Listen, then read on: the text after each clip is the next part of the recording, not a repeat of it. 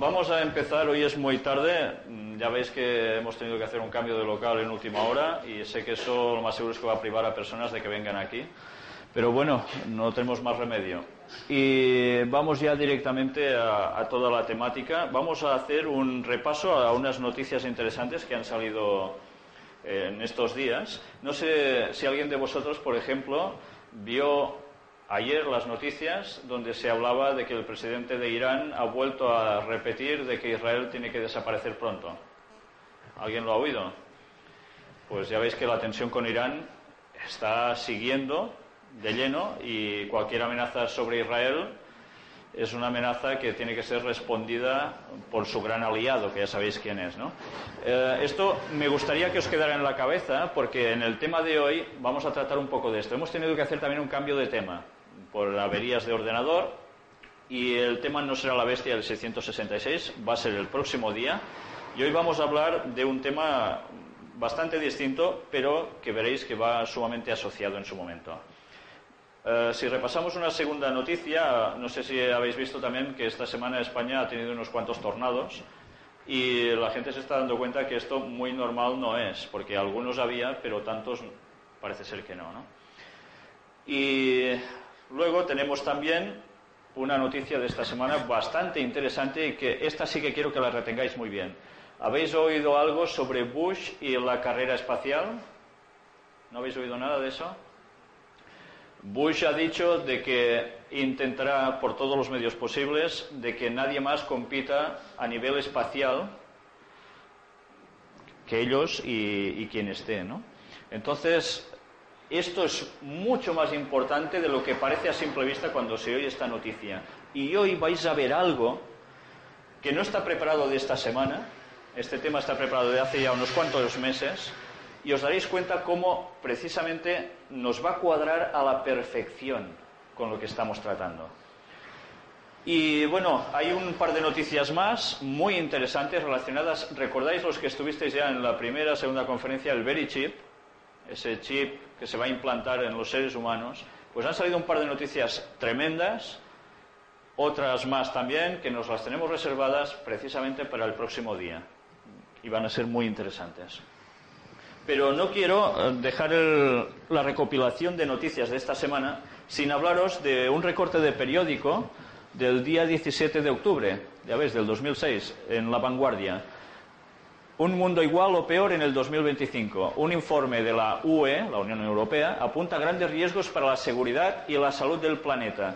Y hemos hecho una extracción de lo más interesante.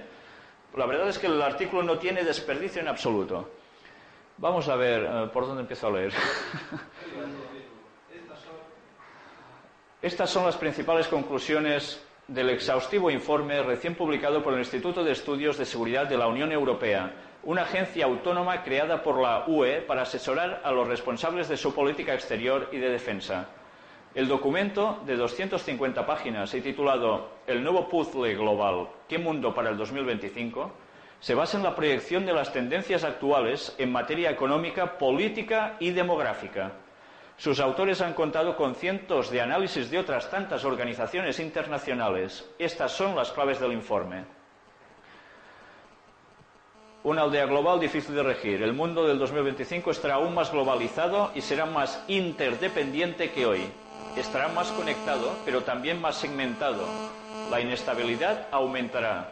Para colmo, la mayor complejidad del orbe dificultará ejercer el liderazgo y el poder, así como configurar un programa común para abordar los retos comunes.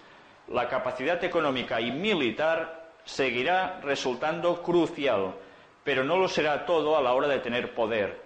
El control de los recursos naturales, el conocimiento y la... No, es que... Y la... No, estará más conectado, pero también más segmentado.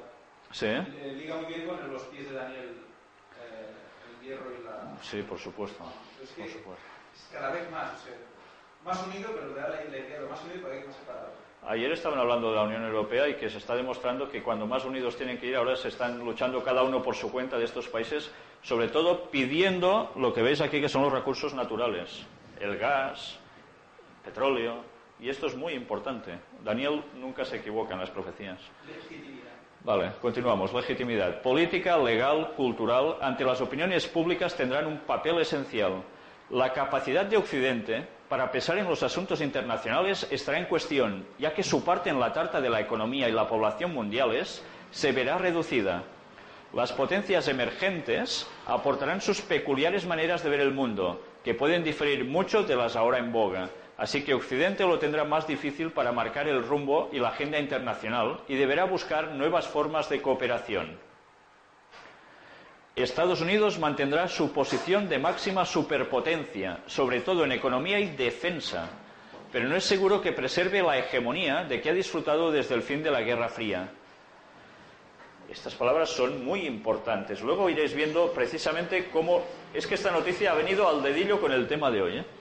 Pero no es seguro que preserve la hegemonía de que ha disfrutado desde el fin de la Guerra Fría. En ausencia de un sistema bipolar como el de la propia Guerra Fría y de una potencia hegemónica, ningún Estado estará en condiciones de dictar las reglas del juego. Es probable que surja un sistema multipolar. En términos de seguridad, la cuestión para la UE y Estados Unidos es si harán prevalecer un sistema de gobierno colectivo basado en el multilateralismo o favorecerán una nueva forma de bipolaridad ideológica que contraponga una alianza de democracias frente al resto del mundo. Las relaciones Estados Unidos-China, iros quedando con estos nombres, entre la rivalidad y la interdependencia serán un parámetro básico del futuro orden. Un planeta más conflictivo. Todo apunta a un aumento de la conflictividad en el mundo. De un lado, la mayor apertura económica y la creciente competencia impondrán ajustes estructurales en todos los países que no solo removerán los modelos económicos, sino también los sociales y originarán tensiones a escala interna y en la escena internacional. Las deslocalizaciones y el incremento del comercio mundial provocarán reflejos proteccionistas. Y va siguiendo de otro lado, determinadas, etcétera, etcétera. La competencia con Estados Unidos y China se anuncia descarnada. El vecindario de la Unión será muy turbulento y esto afectará de lleno a los países europeos. Primero, porque la violencia política, religiosa y étnica en Oriente Medio, quedaros también con esto, podría conducir al hundimiento de regímenes prooccidentales. Segundo, porque la pobreza en África mantendrá una fuerte presión migratoria. Y tercero, porque Rusia podría convertirse en un socio inabordable. Sigue diciendo, bueno, zonas del planeta son campo abonado para la continuidad de guerras y confrontaciones. Es el caso de Oriente Medio y el norte de África, debido a factores ideológicos, fundamentalismo y estructurales, energía, demografía, medio ambiente, el conflicto palestino-israelí, quedaros también con esto, sigue siendo el reto más importante para la comunidad internacional y hará de catalizador y multiplicador de fricciones en la zona, según el informe de la UE. Aparición de nuevas enfermedades. La demanda de consumo de energía crecerá un 50% y amenazará la salud del mundo. Es muy importante, la demanda de consumo de energía crecerá un 50%. Un círculo infernal se dibuja sobre el porvenir de la Tierra, sus recursos y sus pobladores. Los países en desarrollo disparan el consumo de energía, el planeta se degrada más y así abona la aparición de enfermedades, el desarrollo peligra. Desarrollo y energía. La presión sobre las fuentes de energía será en el 2025 más fuerte que hoy, dice el informe de la UE, y seguirá siendo fuente de disputas la demanda total habrá crecido un 50%. Dos tercios del incremento se deberán a los países en desarrollo. El petróleo seguirá representando un 35% del consumo total de energía, mientras que para el 2030 el gas estará un 87% más solicitado. Quedaros con energía, que significa petróleo, gas, aumento de toda esta demanda, básicamente por países en desarrollo. La degradación medioambiental y las explosiones demográficas podrían llevar al surgimiento de nuevas enfermedades y la reactivación de otras de siempre. Según algunas fuentes, 35 millones de personas morirán de tuberculosis de aquí al 2025. Esa enfermedad, el paludismo, el SIDA, el dengue, las fiebres y las infecciones respiratorias y diarreicas amenazan el desarrollo de regiones enteras del globo. Hasta aquí llega este recorte de periódico. Sinceramente, cuando terminéis de escuchar el tema de hoy, veréis la enorme importancia de que haya salido precisamente ahora este informe de la UE. Y veréis cómo va a cuadrar con una profecía. Una profecía que también pertenece al señor Daniel, ese profeta de 600 años antes de Cristo, que acertó cosas tan impresionantes como decías tú de la estatua. Y hoy no vamos a tratar el capítulo 2, sino que nos vamos a centrar directamente en el capítulo 11, versículos del 40 al 45, y el capítulo 12, que es el que viene a continuación, versículo 1. En el original todo esto iba seguido. Por tanto, mm, aquí no va a aparecer el texto, yo os lo voy a leer para situaros. Pero primero me gustaría entrar en materia con unas palabras de la profetisa de la que hemos venido hablando, Helen White, en un libro que se llama Palabras de vida del Gran Maestro, refiriéndose a Jesús, por supuesto, en su página 98. Y fijaros cómo nos va diciendo advertencias esta señora de un modo que no debemos desperdiciar. En cada época hay un nuevo desarrollo de la verdad, un mensaje de Dios al pueblo de esa generación. Las viejas verdades son todas esenciales. La nueva verdad no es independiente de la vieja, sino un desarrollo de ella. Es únicamente comprendiendo las viejas verdades como podemos entender las nuevas. Va diciendo, pero es la luz que brilla en el nuevo desarrollo de la verdad la que glorifica lo viejo. Aquel que rechaza o descuida lo nuevo no posee realmente lo viejo. Dice, ¿por qué os digo esto? ¿Por qué esta señora escribió esto? Digo yo. Pues porque ella, como profetisa, sabía que las cosas irían cambiando con el paso del tiempo y que las cosas que eran aceptadas como ciertas en un principio, luego se irían diluyendo, transformando y cambiando, hasta el punto de que sería un cambio quizás muy radical. Y ella advierte, debemos basarnos en lo viejo para estar en lo correcto. Y fijaros, la verdad es progresiva. ¿Sabéis? Incluso el reformador Lutero, en la época de la Edad Media, cuando empezó él a buscar la Biblia por su propia cuenta, no lo conoció todo de una vez. Las verdades fueron siendo progresivas, cada vez fueron saliendo más reformadores que encontraban cosas que habían dejado de citarse. Pues sigue pasando lo mismo. Nadie tiene una verdad absoluta, total, y se termina la verdad, sino que la verdad se va añadiendo. Pero nunca debemos olvidar lo viejo. Y ahora sí que vamos a centrarnos en el texto que yo os voy a leer, en el capítulo 11 de Daniel, versículos del 40 al 45. Primero quiero deciros una cosa. El capítulo 11 de Daniel es toda una historia de lo que pasa en unas ciertas regiones del mundo conocido en esa época, en las cuales hay una transferencia de poder con el paso del tiempo en la historia. Se habla básicamente de un rey del norte y un rey del sur. Nosotros debemos ponernos en la piel del profeta, que para él el centro es Palestina. Por tanto, partamos de hemisferio norte para arriba, hemisferio sur para abajo. Y continuamente el profeta, en todos los versículos, va haciendo un repaso de la historia, hablando de personajes que fueron apareciendo posteriormente siglos después de que él escribiera esto, incluso Cleopatra, y va avanzando hasta llegar a un momento de la historia en que nos atañe a nosotros.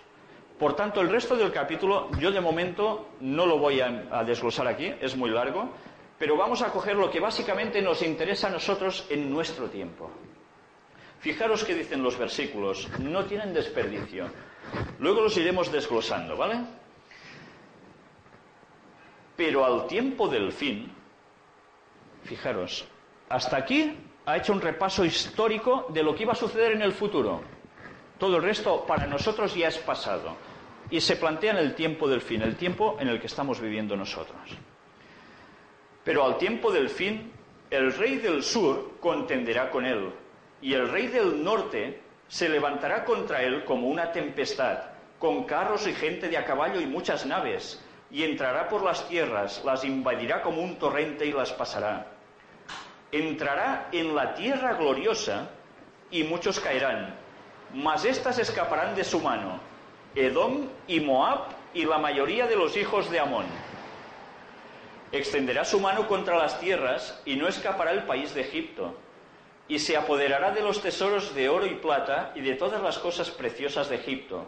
Y los de Libia y de Etiopía le seguirán.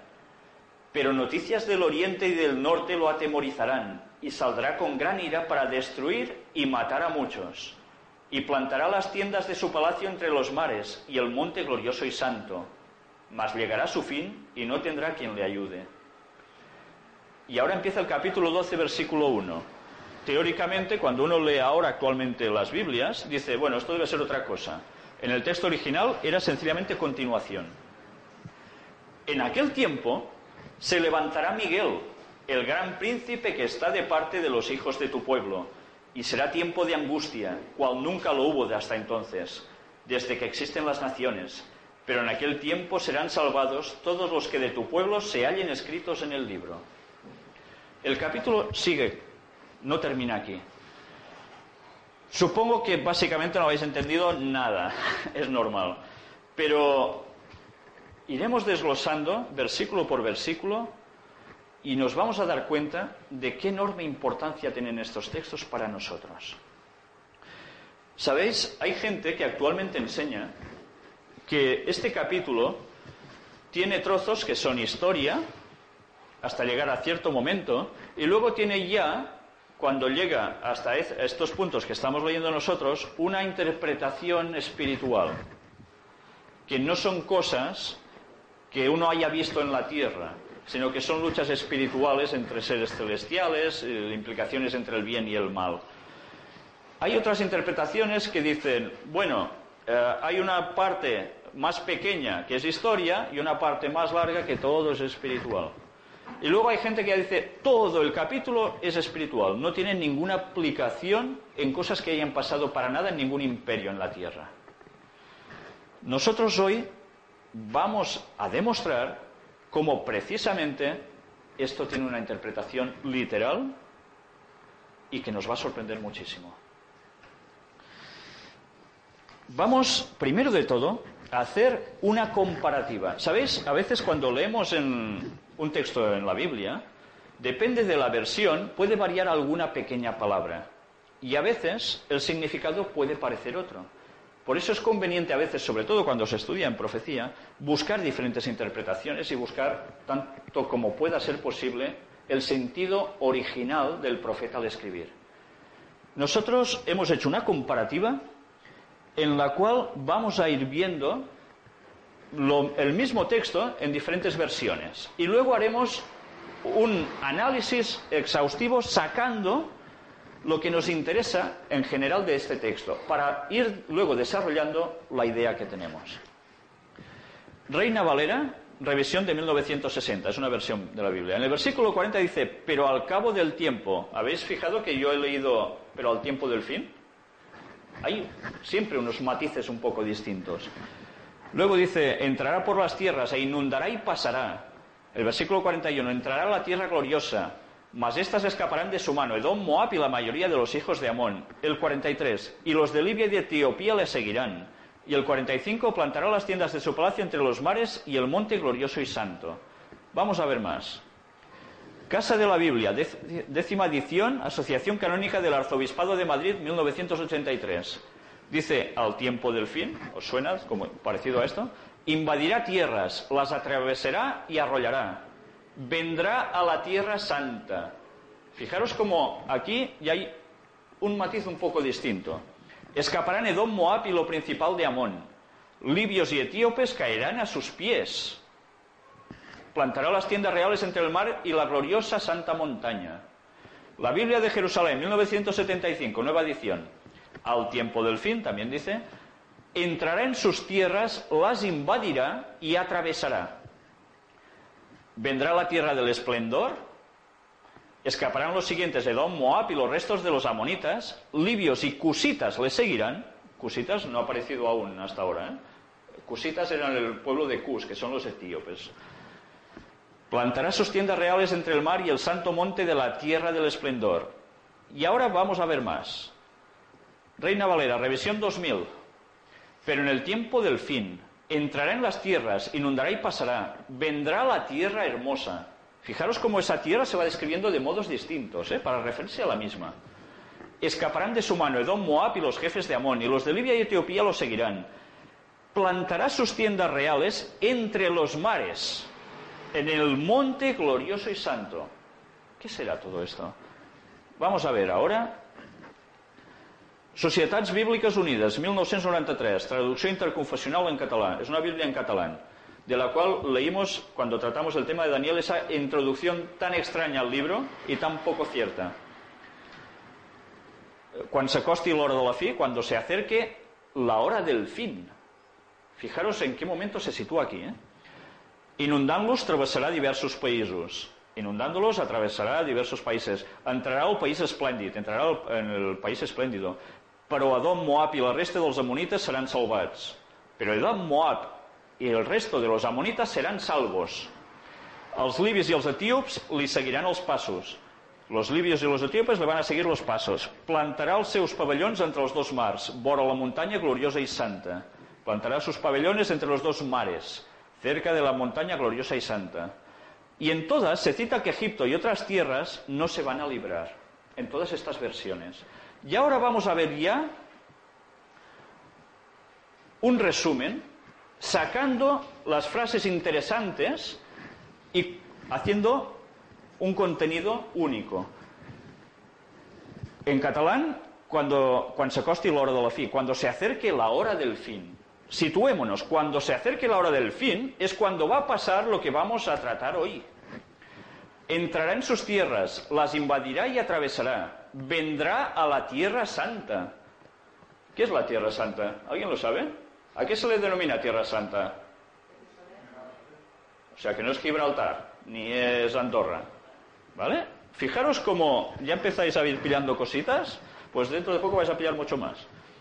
Pero Edom, Moab y la resta de los amonitas serán salvados. Pero Edom, Moab y el resto de los amonitas serán salvos. Ya iremos viendo quiénes son estos personajes. Plantará sus tiendas reales entre los mares, en el monte glorioso y santo. ¿Qué mares hay cerca de Palestina, de Israel? ¿Alguien los conoce? Pues hoy tendremos que hacer un poco de geografía. Mar Muerto, sí. ¿Y qué más? Uh, hay uno que es un mar grande que nos llega hasta nosotros, mar Mediterráneo. Israel, os estoy situando, dando pistillas, Israel está situado entre dos mares, mar muerto y mar Mediterráneo, ¿vale? Libios y etíopes caerán a sus pies. Bueno, esto no pinta muy bien. Y en todas se cita que Egipto y otras tierras no se van a librar. Entonces, si nosotros estamos de acuerdo en que estamos en el tiempo de la hora del fin, ¿estáis de acuerdo que estamos en el tiempo de la hora del fin, según las profecías? Si estuvimos viendo que en los días de la Unión Europea se aproxima Cristo y va a terminar con este mundo imponiendo su reino, quizás sí que estamos en el tiempo del fin, ¿no? Si decimos que sí, nos encontramos en que debemos interpretar literalmente esta parte del texto. Porque dice, en el tiempo del fin va a suceder esto. Por tanto, fijaros cómo es fácil darnos cuenta de que esto no es un simbolismo. Solo con esta simple cuestión. Pero si no quedara claro para alguno, iremos profundizando hasta demostrar plenamente que esto es así. Voy a leeros el versículo 40. Pero al tiempo del fin, el rey del sur contenderá con él. Fijaros que está describiendo el qué ¿Qué es una contienda entre dos reyes? Guerras, ¿no? Por supuesto, no van con tirachinas. Y el rey del norte se levantará contra él como una tempestad, con carros y gente de a caballo y muchas naves, y entrará por las tierras, las invadirá como un torrente y las pasará. ¿Habéis oído hablar de la frase del nuevo orden mundial? Os suena, ¿verdad? Todos los que habéis ido viniendo a las conferencias lo sabéis de sobras. Y sabéis que esa frase se ha ido haciendo popular entre presidentes de naciones e incluso, bueno, uno de los más claros casos eh, son los presidentes de Estados Unidos, que lo llevan como un estandarte esta frase.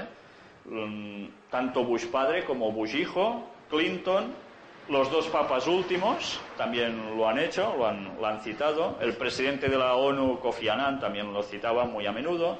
Y muchos otros líderes políticos y religiosos. Y diremos, bueno, ¿y qué tiene que ver el nuevo orden mundial con lo que estamos diciendo ahora? Pues iréis viendo cómo todos los temas que hemos tratado hasta ahora nos van a servir para ir comprendiendo mucho mejor este texto. Pues, ¿sabéis qué es el nuevo orden mundial según Bush? Dijo, lo que nosotros decimos se hace. Ese es el nuevo orden mundial.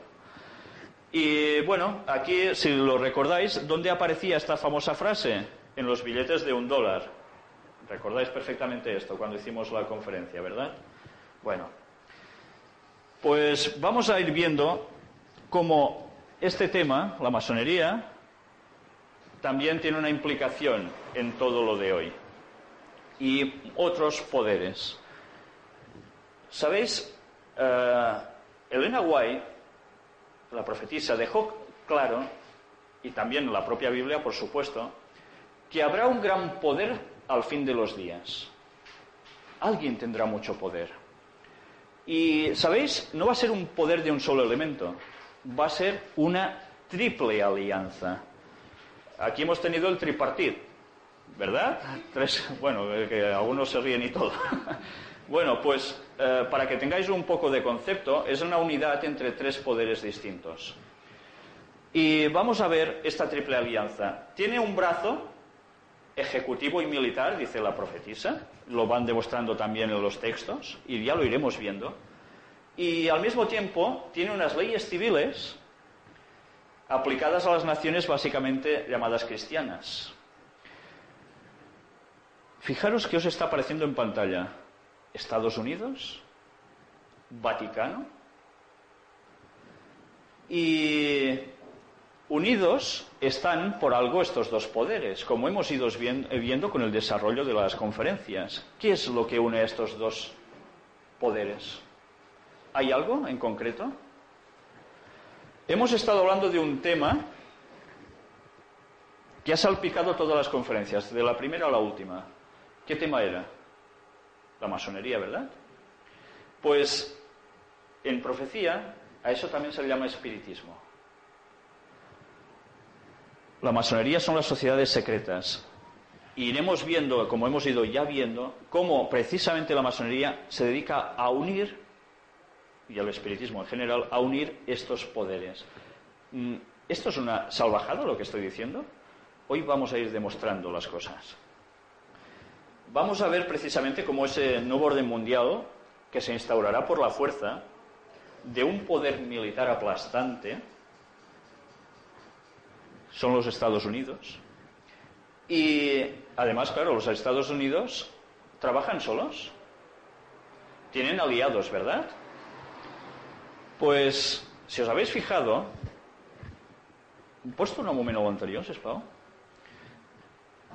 ¿Os dais cuenta de lo que pone arriba?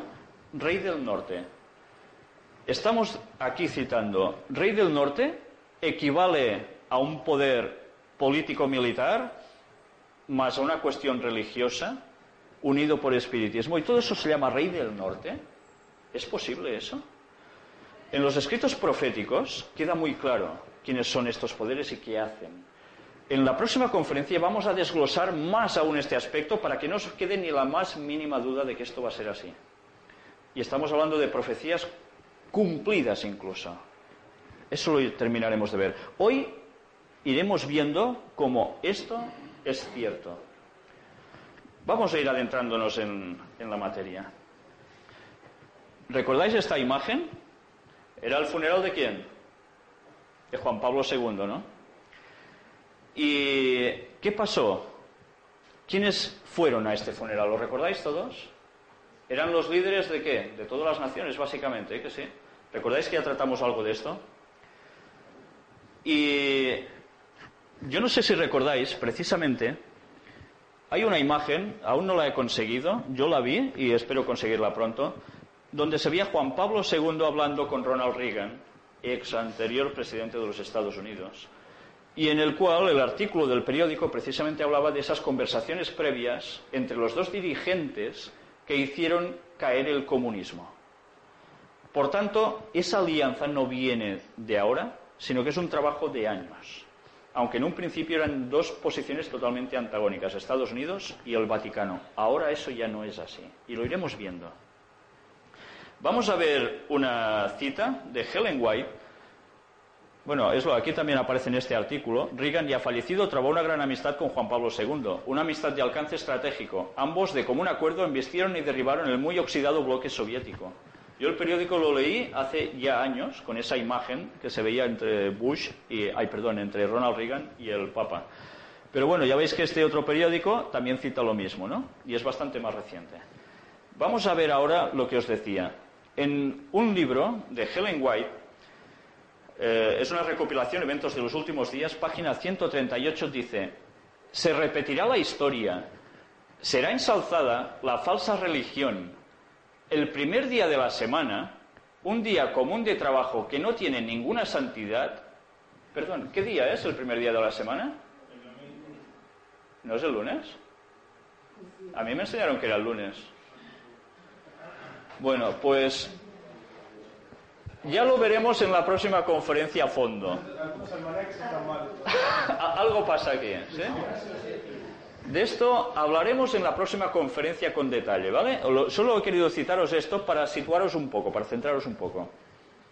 Dice, el primer día de la semana, un día común de trabajo que no tiene ninguna santidad, será erigido como la imagen de Babilonia. ¿Qué es Babilonia? En la próxima conferencia hablaremos un poco de Babilonia. Es precisamente una amalgama de ciertos poderes con un gran dirigente y que se corresponde bastante con lo del rey del norte. Pero ya lo iremos viendo. Se ordenará a todas las naciones y lenguas y pueblos que rindan culto al falso día de reposo. Fijaros lo que está anunciando aquí la profetisa. Se va a ordenar a todas las naciones que rindan culto a un falso día de reposo. Según la Biblia, ¿qué día es el día de reposo? ¿El martes? No. ¿El miércoles? No. ¿El domingo, que es lo que nos han enseñado toda la vida? No. En la Biblia siempre aparece el sábado como día de reposo. Siempre.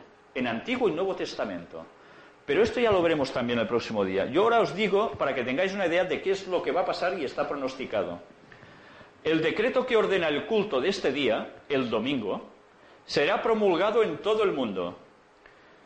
Cuando los Estados Unidos, el país de la libertad religiosa, se una con el papado para forzar la conciencia y obligar a los hombres a honrar el falso día de reposo, los habitantes de todo país del globo serán inducidos a seguir su ejemplo. Estos escritos, ¿veis los años? 1897, 1900. Esto era totalmente impensable en aquella época. Totalmente impensable. El panorama mundial ha cambiado mucho desde entonces. Ya veis, ¿cuánto hace de esos 100 años? Un poquito más. ¿Os dais cuenta? Pues vamos a ir viendo más cosas. En otro, bueno, en el mismo libro, en otra página, nos dice, la profecía del capítulo 13 de Apocalipsis declara que el poder representado por la bestia de dos cuernos semejantes a los de un cordero, y esto hablaremos la semana que viene en detalle, haría que la tierra y los que en ella habitan adorasen al papado, que está simbolizado en ese capítulo por una bestia parecida a un leopardo. Esta profecía se cumplirá cuando los Estados Unidos hagan obligatoria la observancia del domingo que Roma declara ser el signo característico de su supremacía. Estáis en plena profecía. ¿Esto ha pasado? Es que no. Pues estar pendientes porque puede ser que nosotros vivamos este momento. Iremos enseñando cómo todo este proceso está en plena acción. Vamos a ver más cosas. También en el mismo libro, Eventos de los Últimos Días. Cuando las iglesias principales de los Estados Unidos, ¿cuáles son las iglesias principales en Estados Unidos? Los protestantes, ¿verdad? Son los que más mandan. Uniéndose en puntos comunes de doctrina, influyan sobre el Estado para que imponga los decretos y las instituciones de ellas, entonces la América protestante habrá formado una imagen de la jerarquía romana y la imposición de penas civiles contra los disidentes vendrá de por sí sola. La imposición de la observancia del domingo por parte de las iglesias protestantes es una imposición de que se adore al papado. Por el mismo hecho de imponer un deber religioso con ayuda del poder secular, las mismas iglesias estarían elevando una imagen a la bestia, de la cual hablaremos la próxima semana. De aquí que la imposición de la observancia del domingo en los Estados Unidos equivaldría a imponer la adoración de la bestia y de su imagen. Yo no sé si estáis percibiendo la importancia de lo que está diciendo esta señora cuando escribe esto. ¿Se lo inventa ella esto o está sacado de textos bíblicos? Evidentemente, cuando sigamos avanzando, si queréis, en el asunto profético, os daréis cuenta que no es ningún invento de ella, sino que ella tan solo va dando matices con mayor claridad de lo que aparece en el texto bíblico, pero que en la Biblia ya aparece. Vamos a ver ahora eh, el siguiente párrafo que dice, cuando el protestantismo extienda la mano a través del abismo para asir la mano del poder romano, cuando se incline por encima del abismo para darse la mano con el espiritismo, ¿recordáis la triple alianza que os he dicho? Cuando bajo la influencia de esta triple unión nuestro país, ella era de Estados Unidos, ¿eh? Repudie todo principio de su constitución como gobierno protestante y republicano y haga provisión para la propagación de las mentiras y seducciones papales, entonces sabremos que ha llegado el tiempo en que se verá la asombrosa obra de Satanás y que el fin está cerca. Es curioso, ¿eh? La, de cosas que llega a decir en un solo párrafo. Vamos a ver otra cosa más.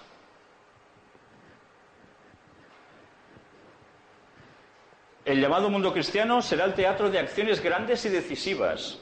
Hombres en posiciones de autoridad pondrán en vigencia leyes para controlar la conciencia, según el ejemplo del papado. ¿Por qué dice esto aquí? Si recordáis, ¿qué pasaba en la Edad Media? ¿Quién imponía lo que se debería creer y lo que no? ¿Bajo, bajo qué?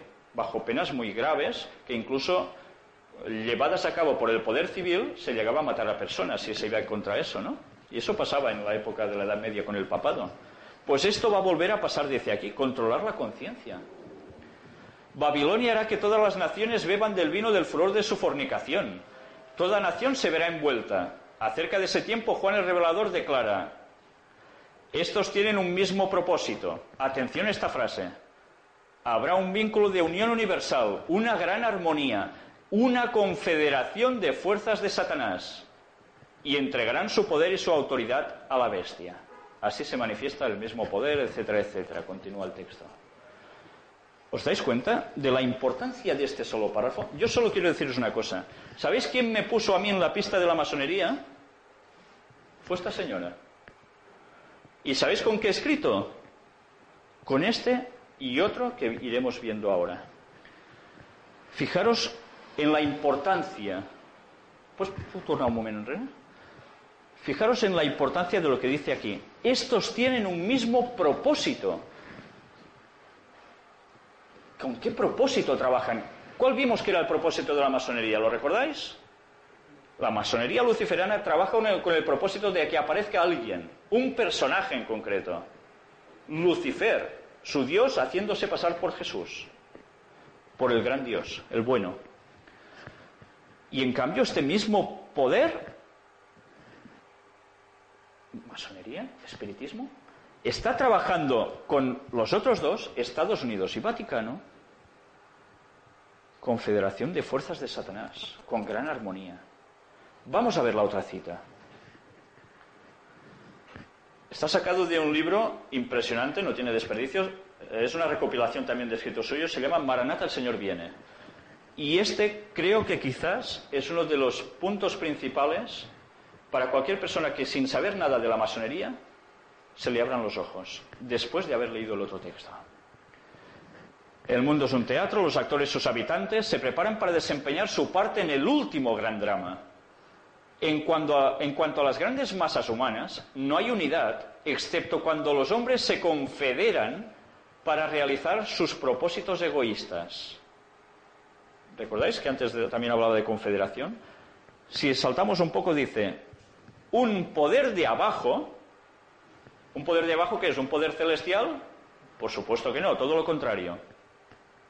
Está actuando para poner en acción las grandes escenas finales del drama. La venida de Satanás como si fuera Cristo y su actuación con todo engaño de iniquidad en aquellos que se unen en sociedades secretas, masonería. Es curioso. Esta señora que no tenía ni idea en su tiempo de lo que era la masonería, y Dios le revela quién iba a ser el amalgamador, el que fusionaría esos otros dos poderes para llevar a cabo el qué? La venida de Satanás como si fuera Cristo. ¿Recordáis en los escritos de la masonería que esto aparecía claro, que era su objetivo? ¿Y quién más espera Mesías? Un Salvador del mundo. ¿No son las grandes religiones cristianas también? ¿No es también el Islam? ¿No son también el hinduismo y otras así? Pues ya veis quién es el amalgamador de todo, la masonería. Bueno, ya más o menos nos ha quedado un poco claro quién era este rey del norte en el tiempo del fin. Más crédito me tendréis que dar para creeroslo hasta la próxima conferencia, pero hasta aquí os lo quiero hacer ver un poco para que os deis cuenta cómo, sabiendo esto, nos va a ligar todo el resto de la profecía. Que si aplicamos el rey del norte a cualquier otro personaje o a un simbolismo, vamos a perder todo el significado de lo que nos atañe a nosotros. Vamos a ver ahora. ¿Pots protases, Pau? El rey del sur. ¿Quién es el rey del sur? ¿Quién manda en el sur? ¿Puede ser que sean el mundo musulmán, los países islámicos? ¿Qué está pasando en el mundo? ¿No se está bipolarizando? ¿No se está diciendo, y habla todo el mundo, incluso el Papa, de Occidente, mundo cristiano, y por otro lado el mundo islámico? Es continuo las referencias a esto. Y en el hemisferio sur hay una religión que predomina básicamente y que une a cantidad de pueblos distintos, árabes y no árabes, creyendo lo mismo en un profeta llamado Mahoma y en un libro inspirado para ellos que dicen que es el Corán. Puede ser que el texto que estamos leyendo nos esté diciendo rey del norte, el poder que hemos visto, y rey del sur, estos. ¿Qué hacían? ¿Recordáis el texto? Vamos a, leer el texto. Daniel 11:40. ¿Se daban besos el rey del norte y el rey del sur? Precisamente el texto nos dice, pero al tiempo del fin el rey del sur contenderá con él. Y el rey del norte se levantará contra él como una tempestad, con carros y gente de a caballo y muchas naves, y entrará por las tierras, las invadirá como un torrente y las pasará. ¿Quién dice que atacaría al rey del norte? ¿Qué habéis oído? El rey del sur, ¿verdad? ¿Y qué pasó? Vamos a hacer un poco de historia reciente. Fanáticos musulmanes, a las órdenes de la organización Al-Qaeda, la base, mandados por Bin Laden, atacan las Torres Gemelas en Nueva York y el Pentágono o al menos eso se dice, según la versión oficial, y como os dije, quien se lo quiera creer, que se lo crea. Todos recordasteis estas imágenes, ¿verdad? El rey del sur atacando al rey del norte, en el tiempo del fin. Fue esto, se dice, este ataque. ¿Puede ser que esto sea solo una casualidad y no tenga nada que ver con el resto de la profecía? Que yo ahora quiera decir, mira, pues es esto y ya está. Yo os lo cuelo y vosotros, ah, vale, como lo dice él, sea verdad. Vamos a ir viendo como si partimos desde este momento, toda la profecía nos va a encajar a la perfección. Vamos a ver también unos datos curiosos, casuales, y fijaros precisamente en lo que pasó durante ese día el famoso 11S. Hora del impacto del primer avión en Torre Norte, 8.46. ¡Hala! Vamos a sumar. ¿Recordáis cómo se hacía, no? Número por número, 8 más 4 más 6, que da un total de 18. Y el 18 es forma encubierta de expresar el 666, marca de la bestia. 3 por 6, 18. Esto también lo veremos en el próximo tema. Vuelo que impacta en, en la primera torre. Era el número 11. Bendecido por Dios, ¿recordáis lo que pasaba en el día 11? Por Dios, pero ¿por qué Dios? Por Satanás, según la Cábala. Pasajeros del primer avión, ¿cuántos había? 92. 9 más 2, ala, 11. Queda lo mismo que la anterior vez. Hora del impacto en la torre sur, 902. Que sumamos y nos da 11. Fijaros en esta nota. La hora oficial del impacto es 903. ¿Recordáis que hace poco se veía Bush precisamente celebrando durante la hora del impacto? Y ellos decían 903 públicamente. Pero ¿qué dice? La adquirieron por 6 segundos, ya que según los movimientos sismológicos ocurrió a las 9.02 y 54 segundos. Vuelo que impacta en Torre Sur, el número 175. 1 más 7 más 5, que nos da 13. ¿Y que representa aquí en el número 13? A Lucifer. Pasajeros del segundo avión, 65. 6 más 5, 11, que ya sabemos lo que significa.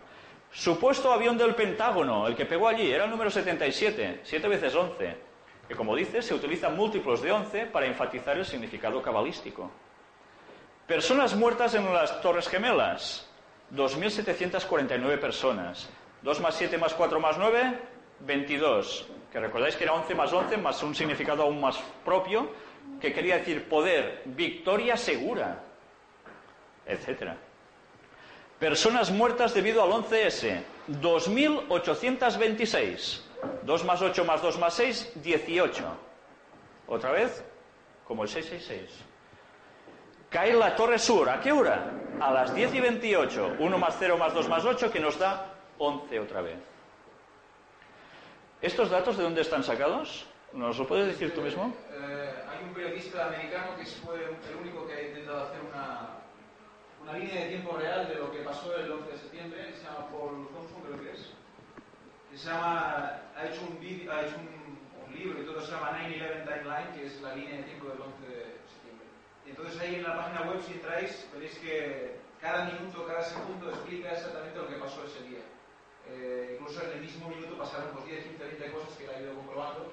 Ha ido viendo noticias de diferentes noticiarios, de la BBC, de los Post, y ha ido haciéndolo en línea. Y bueno, eh, es, ha hecho incluso un, un vídeo que lo presentaron en canal 103 en, el, en 30 minutos, creo que fue, o 60 minutos, en el que explicaba un caso de unas viudas que también investigaron y encontraron una serie de incongruencias muy importantes y en las que, bueno, buscando en la misma página, pues ves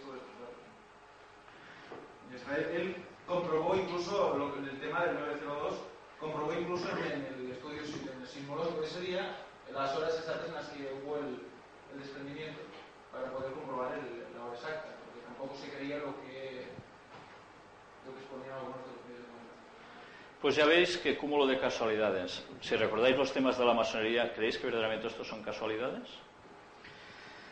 Yo creo que son demasiadas coincidencias, ¿no? Entonces, si volvemos al texto, ¿cómo reacciona el rey del norte cuando el rey del sur lo ataca? ¿Se queda así cruzado de brazos? ¿Se va al bar a tomar algo?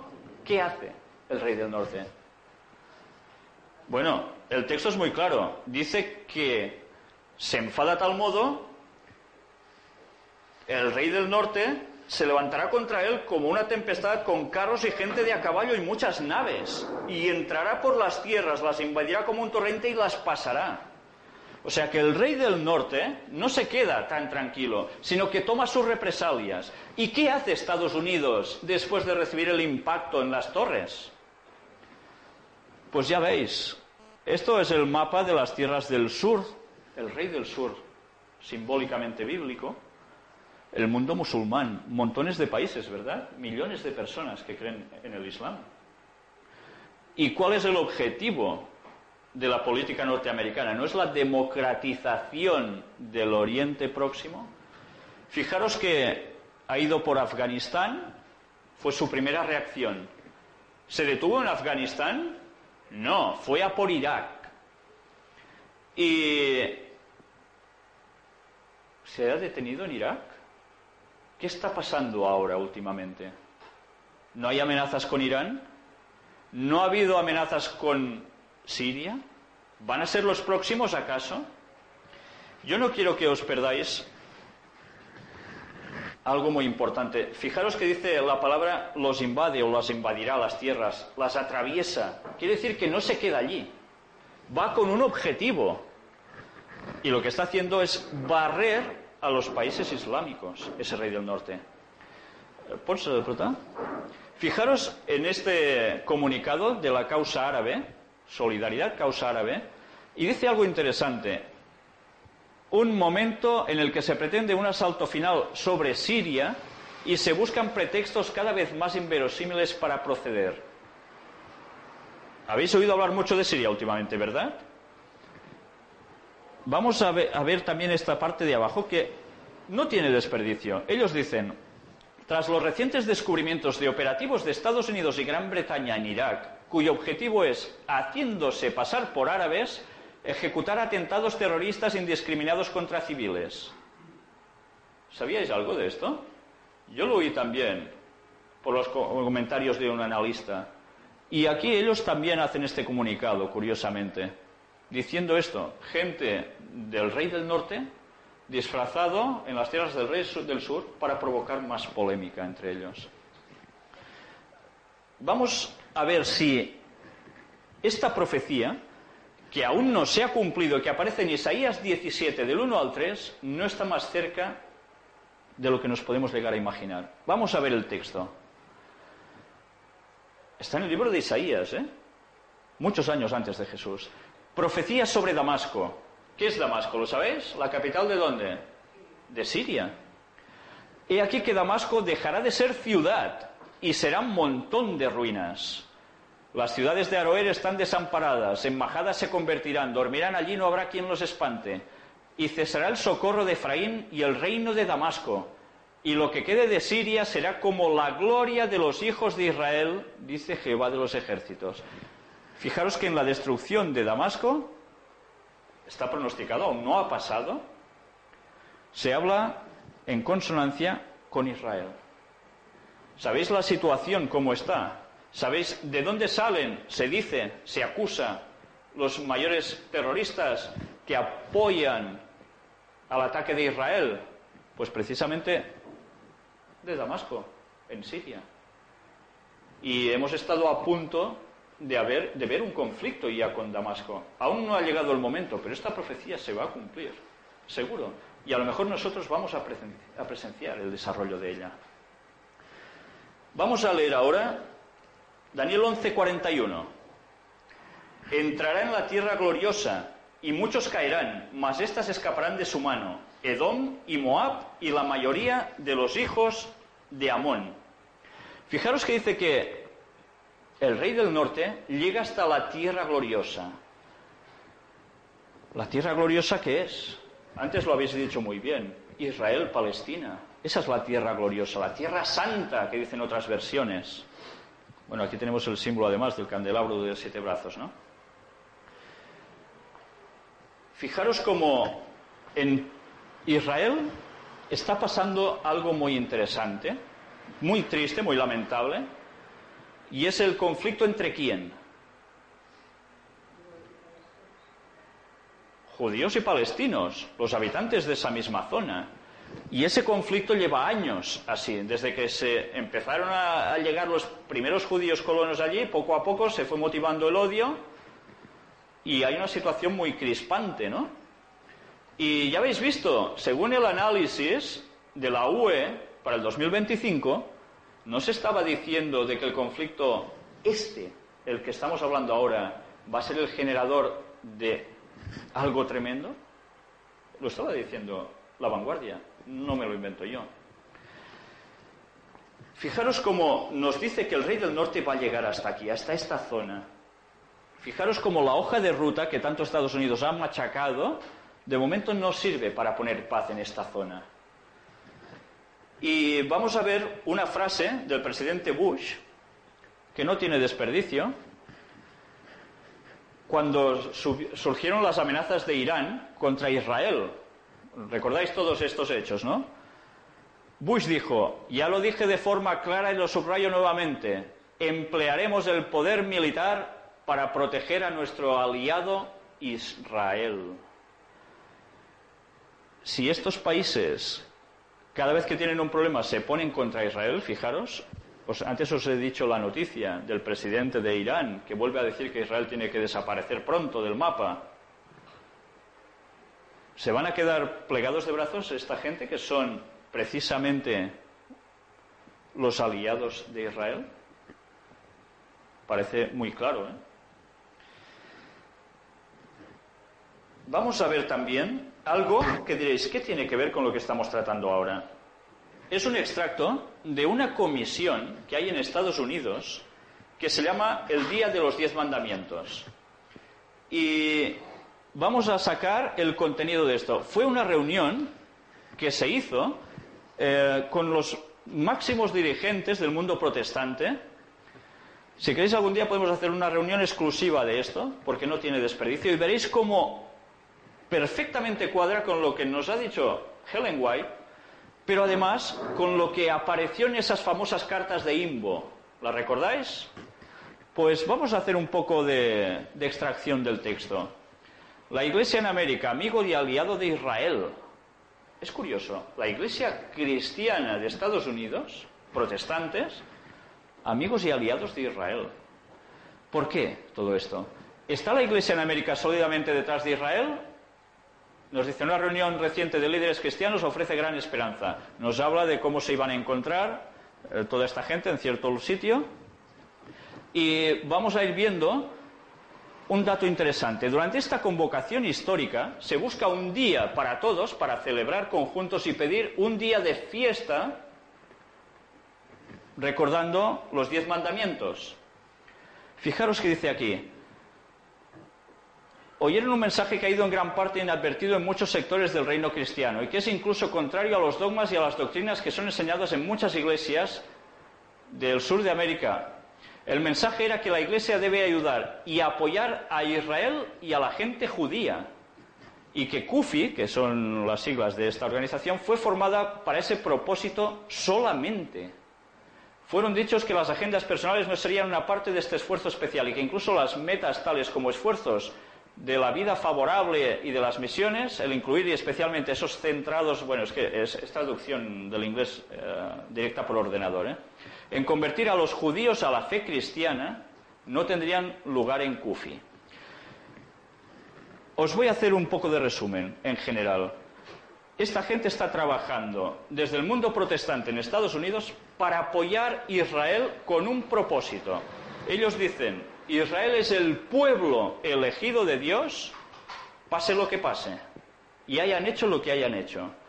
Y que según interpretación de sus profecías, ellos dicen, y esto hablamos ya algo en las conferencias, los judíos deben volver a su tierra y entonces va a aparecer el Mesías. Y todos juntos, convertidos al cristianismo, van a adorar en un sitio que es el monte glorioso y santo, donde hay la actual mezquita de Al-Aqsa, donde había el anterior templo judío.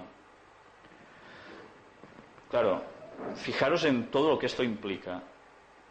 Sobre el tercer templo judío, de si va a haber o no un tercer templo judío, si queréis también podemos tratarlo en otras reuniones. Y es impresionante. Pero bueno, vamos a seguir avanzando. Eh, ¿Puedes explicarme, Ángel? Vale. El que escribe dice, soy orgulloso de ser un judío y era orgulloso de haber estado en San Antonio los días 7 y 8 de febrero del 2006. ¿Quién lo escribe? Ron Wexler, judío ortodoxo, es fundador y presidente de la comisión del Día de los Diez Mandamientos. Él no es protestante, es judío. Judíos y protestantes están trabajando juntos con este objetivo. Hacemos un inciso aquí. Precisamente, resumiendo un poco esto, y es que en todo este tema que hemos sacado del Día de los Diez Mandamientos, quedaba muy en claro quién estaba presionando al gobierno de los Estados Unidos para sacar las leyes. Y eran precisamente las máximas organizaciones protestantes de Estados Unidos. ¿Recordáis las cartas? La mayoría moral que apretaría, pues es lo que están haciendo ya. Y vamos a ver más cosas. El texto, en el versículo 41, nos dice que el rey del norte hará estragos, pero dice, mas éstas escaparán de su mano. Edom, Moab y la mayoría de los hijos de quién? De Amón. Y bueno, si estas personas, perdón, si estos pueblos no reciben los ataques del rey del norte, ¿quiénes son? Estados Unidos dice, la profecía, de que va a hacer sucumbir a esas tierras del rey del sur. Pero, ¿y estos que se escapan de su mano, quiénes son? Edom, Moab y los hijos de Amón. ¿Dónde estaban ubicadas estas provincias en su tiempo? ¿Veis? Esta es Palestina, mar Mediterráneo, en el medio Palestina, porque al otro lado hay el mar muerto. Y Edom, Moab y Amón marcados en un círculo rojo. ¿Los veis bien? Esta es la zona que describe la profecía que no reciben el ataque de este rey del norte. ¿Quiénes son ahora estos pueblos? ¿Lo sabéis? Vamos a verlo. Actualmente, ¿qué país hay? ¿Qué país hay ocupando precisamente la zona de estos tres pueblos? Jordania. Qué casualidad. Después de tantos siglos, ahora en nuestros días hay una nación llamada Jordania que precisamente se ubica allí. Seguro que es Jordania. Vamos a ver si la historia lo demuestra. Fijaros, historia. El territorio que constituye la moderna Jordania fue el emplazamiento de los asentamientos y entidades políticas más antiguas conocidas por los historiadores. Los amonitas y los reinos de Idumea, que es Edom, Galaad y Moab, situados al este del río Jordán, se mencionan reiteradas veces en la Biblia. Qué casualidad. ¿Y por qué? ¿Por qué Jordania no va a ser atacada por Estados Unidos? ¿Qué diferencia hay entre Jordania y el resto de países musulmanes? ¿Hay alguna diferencia? Fijaros en una declaración de un señor llamado Dr. Walid Fares, analista del terrorismo y el Medio Oriente, y que sirve actualmente en la Fundación para la Defensa de las Democracias en Washington, nacido en el Líbano y educado por los jesuitas. Vamos a ver sus declaraciones. La causa raíz de la acción islamista contra Jordania es esta. Los hachemitas son musulmanes moderados, probablemente los más exitosos a la hora de distanciar su religión del barbarismo de Zarqawi. Jordania se está modernizando y ha hecho amistad con Estados Unidos, el Reino Unido, Europa y los árabes moderados. Jordania es aliado de quién? De Estados Unidos y entrena a las fuerzas de seguridad iraquíes. Jordania es aliada de Estados Unidos. Por eso no será atacada. No van a atacar a sus propios aliados. Sería la cuestión más absurda de la historia de la humanidad. Qué casualidad. Cómo otra vez la profecía, cuando la enclavamos en el momento en el que estamos viviendo, está cuadrando a la perfección. Vamos a leer más textos. Daniel 11 sigue diciendo en los versículos 42 y 43 extenderá su mano contra las tierras, el rey del norte, y no escapará el país de Egipto, y se apoderará de los tesoros de oro y plata y de todas las cosas preciosas de Egipto, y los de Libia y de Etiopía le seguirán. Dice el texto de que seguirá atacando tierras, ¿y qué nación dice que no se va a escapar? Y lo cita claramente, Egipto. ¿Por qué? ¿Por qué tienen que atacar Egipto? Vamos a ver, recursos que tiene Egipto. Anda, petróleo y gas natural. También tiene depósitos de oro. ¿Qué cosas? ¿Recordáis el informe sobre el 2025 de la UE? ¿Cuál va a ser el factor? Los recursos naturales, la energía. Qué casualidad, ¿eh? Y fijaros que otro país pone aquí que va a ser atacado. Los de Libia. Bueno, sí, fijaros en la bandera, es verdad. Esta es la bandera actual, esa era la anterior. ¿Qué veis en la bandera anterior? Dos estrellas de cinco puntas. ¿eh? Quedaros con este dato. Vamos a ver ahora sobre Libia. ¿Qué pasa con Libia? ¿Por qué Libia también es atacada? Pues vamos a ver cómo más o menos es más de lo mismo. ¿Qué recursos naturales tiene? Petróleo, gas natural. Qué coincidencias, ¿eh? Y fijaros también en su bandera antigua. ¿Qué tiene? Oye, sí que hay una media luna, símbolo de Alá, símbolo del el dios luna. Quedaros con este concepto, ¿eh? Alá, media luna, símbolo del dios luna. Yo no voy a entrar ahora en esta materia. Pero bueno, pensad lo que queráis. Pero al lado, ¿qué hay? Una estrella de cinco puntas también. Ahora la bandera actual es solo como la parte inferior de la otra, es toda verde, como un campo de golf, más o menos, ¿no?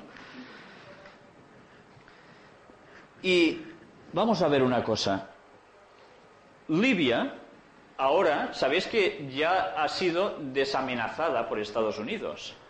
Pero fijaros en lo que tiene Global Report, estas noticias, dice, la revisión de la política nuclear reveló un plan de contingencia de Washington que prevé el uso de armas nucleares en varias circunstancias contra China, Corea del Norte, Irán, Irak, Libia, Rusia y Siria.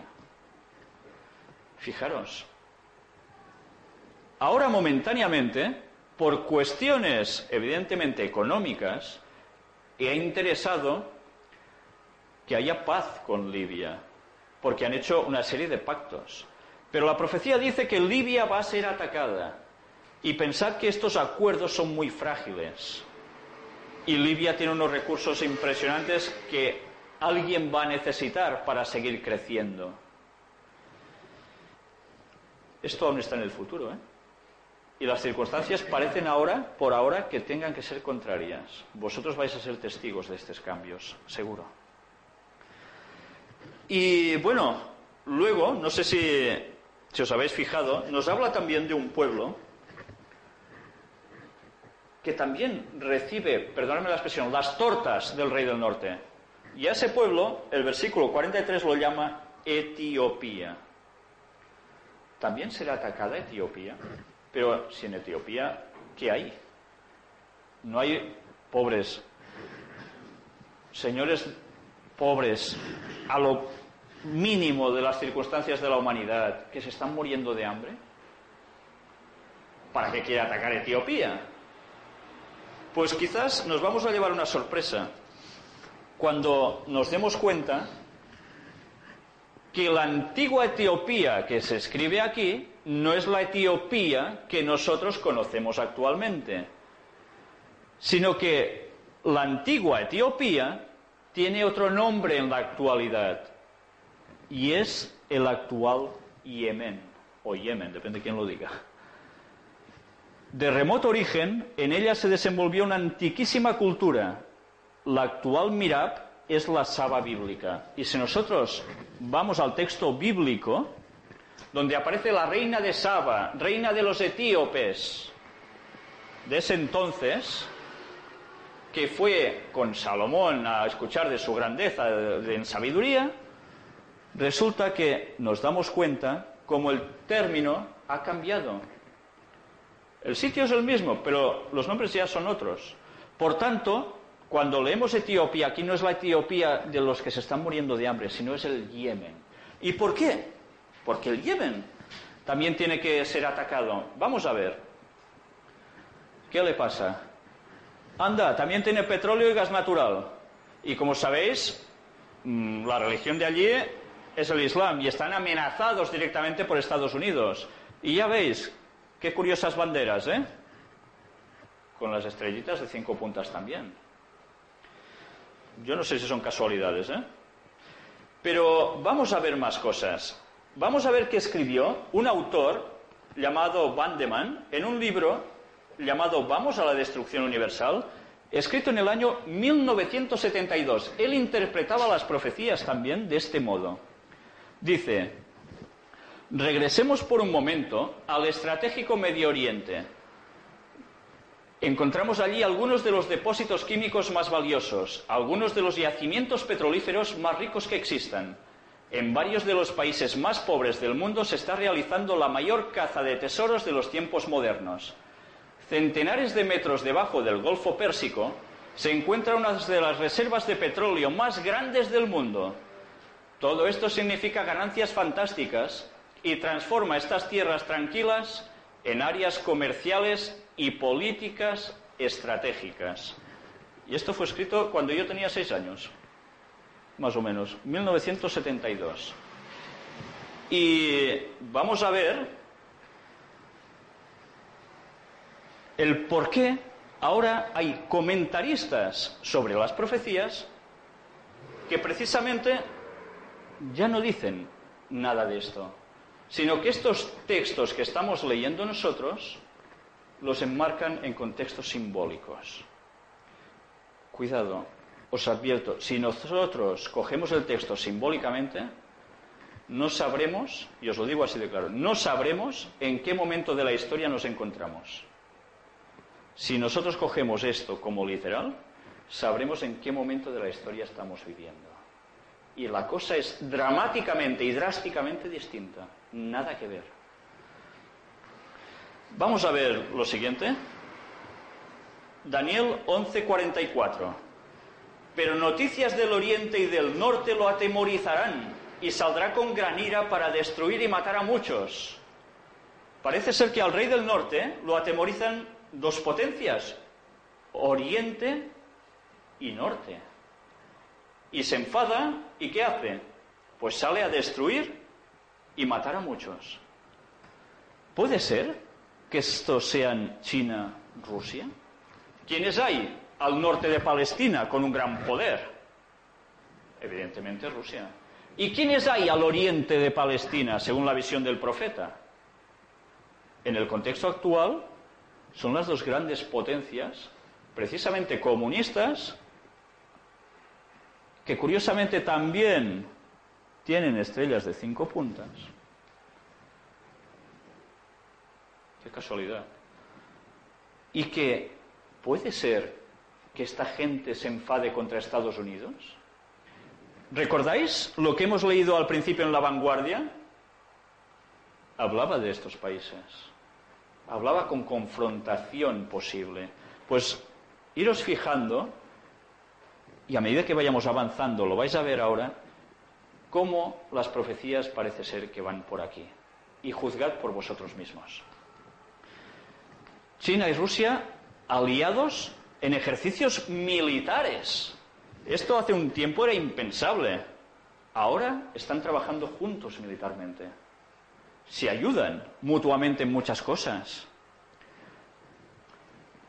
Aquí había un párrafo interesante donde dice, estas dos Fuerzas Armadas deberían aprender del uno al otro y experiencias de cambio para hacer mayores contribuciones al salvaguardar de la paz mundial.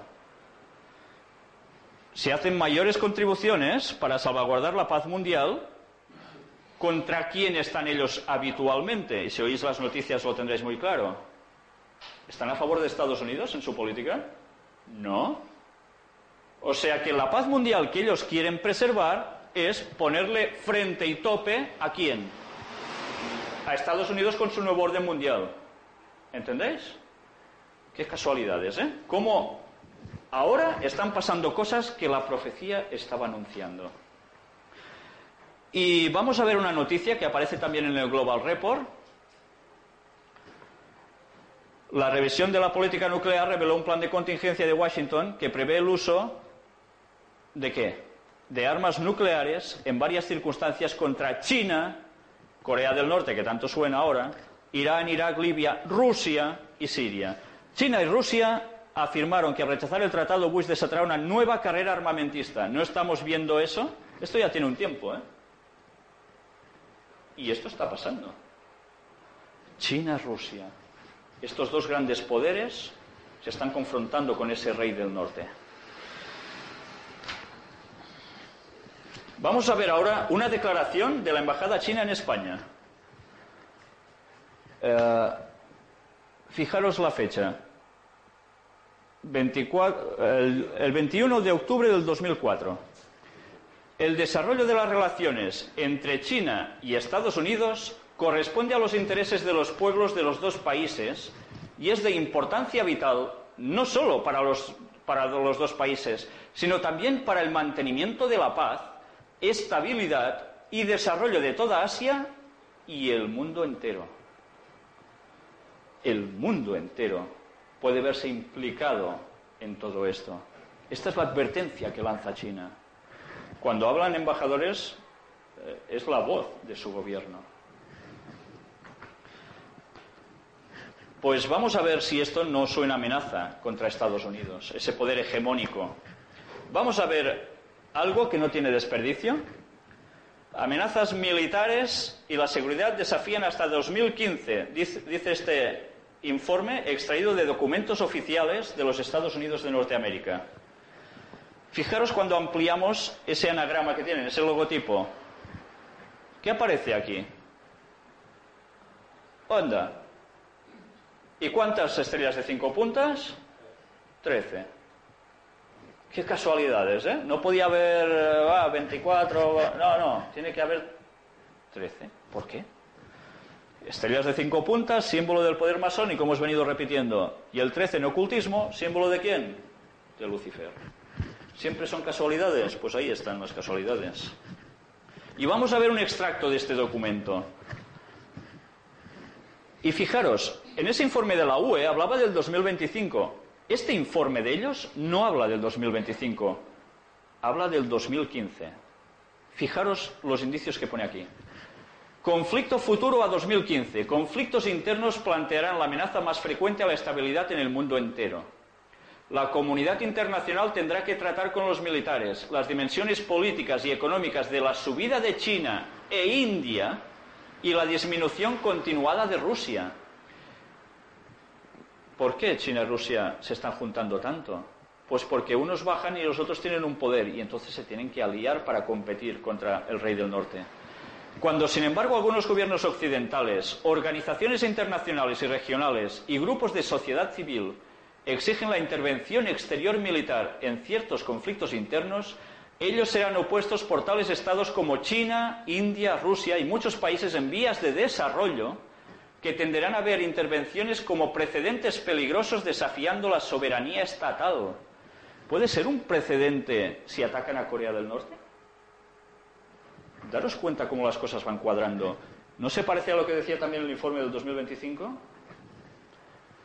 En caso de una resolución pacífica de la cuestión de Taiwán, algunos objetivos militares de China, como la protección de los carriles de mar para el aceite, el petróleo del Golfo de Persia, podría hacerse más congruente con aquellos de los Estados Unidos. Sin embargo, como un poder regional que surge, China seguiría ampliando su influencia sin el respeto a intereses estadounidenses, dice el informe de la inteligencia americana. China hacia 2015 habrá desplegado y ahora vais a recordar algo. Decenas a varias decenas de misiles con cabezas nucleares apuntadas contra los Estados Unidos, la Tierra sobre todo más sobreviviente, y misiles móviles de mar. Esto también tendrá cientos de gamas más corta balística y misiles de crucero para el empleo en conflictos regionales. Algunos de estos misiles de gama más corta tendrán cabezas nucleares. El más será armado con ojivas convencionales. O sea que el panorama es bonito. Y estos no lo ponen en el 2025, estos lo ponen en el 2015. Yo no voy a decir y afirmar que esto pase en esta fecha, pero estos son los informes de ellos, no los míos. Pero lo que todos tienen claro, y lo estamos viendo, sea de un sitio o de otro, que un conflicto va a surgir aquí. Y hay un motivo clave. Petróleo. Es curioso, ¿eh?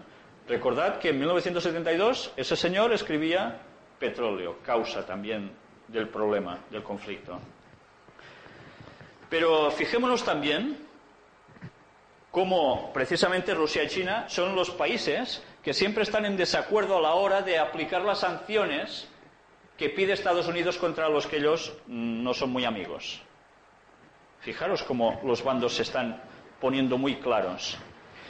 Pues vamos a ver una declaración de George Tenet. ¿Quién era este señor? Director de la CIA hasta el año 2004.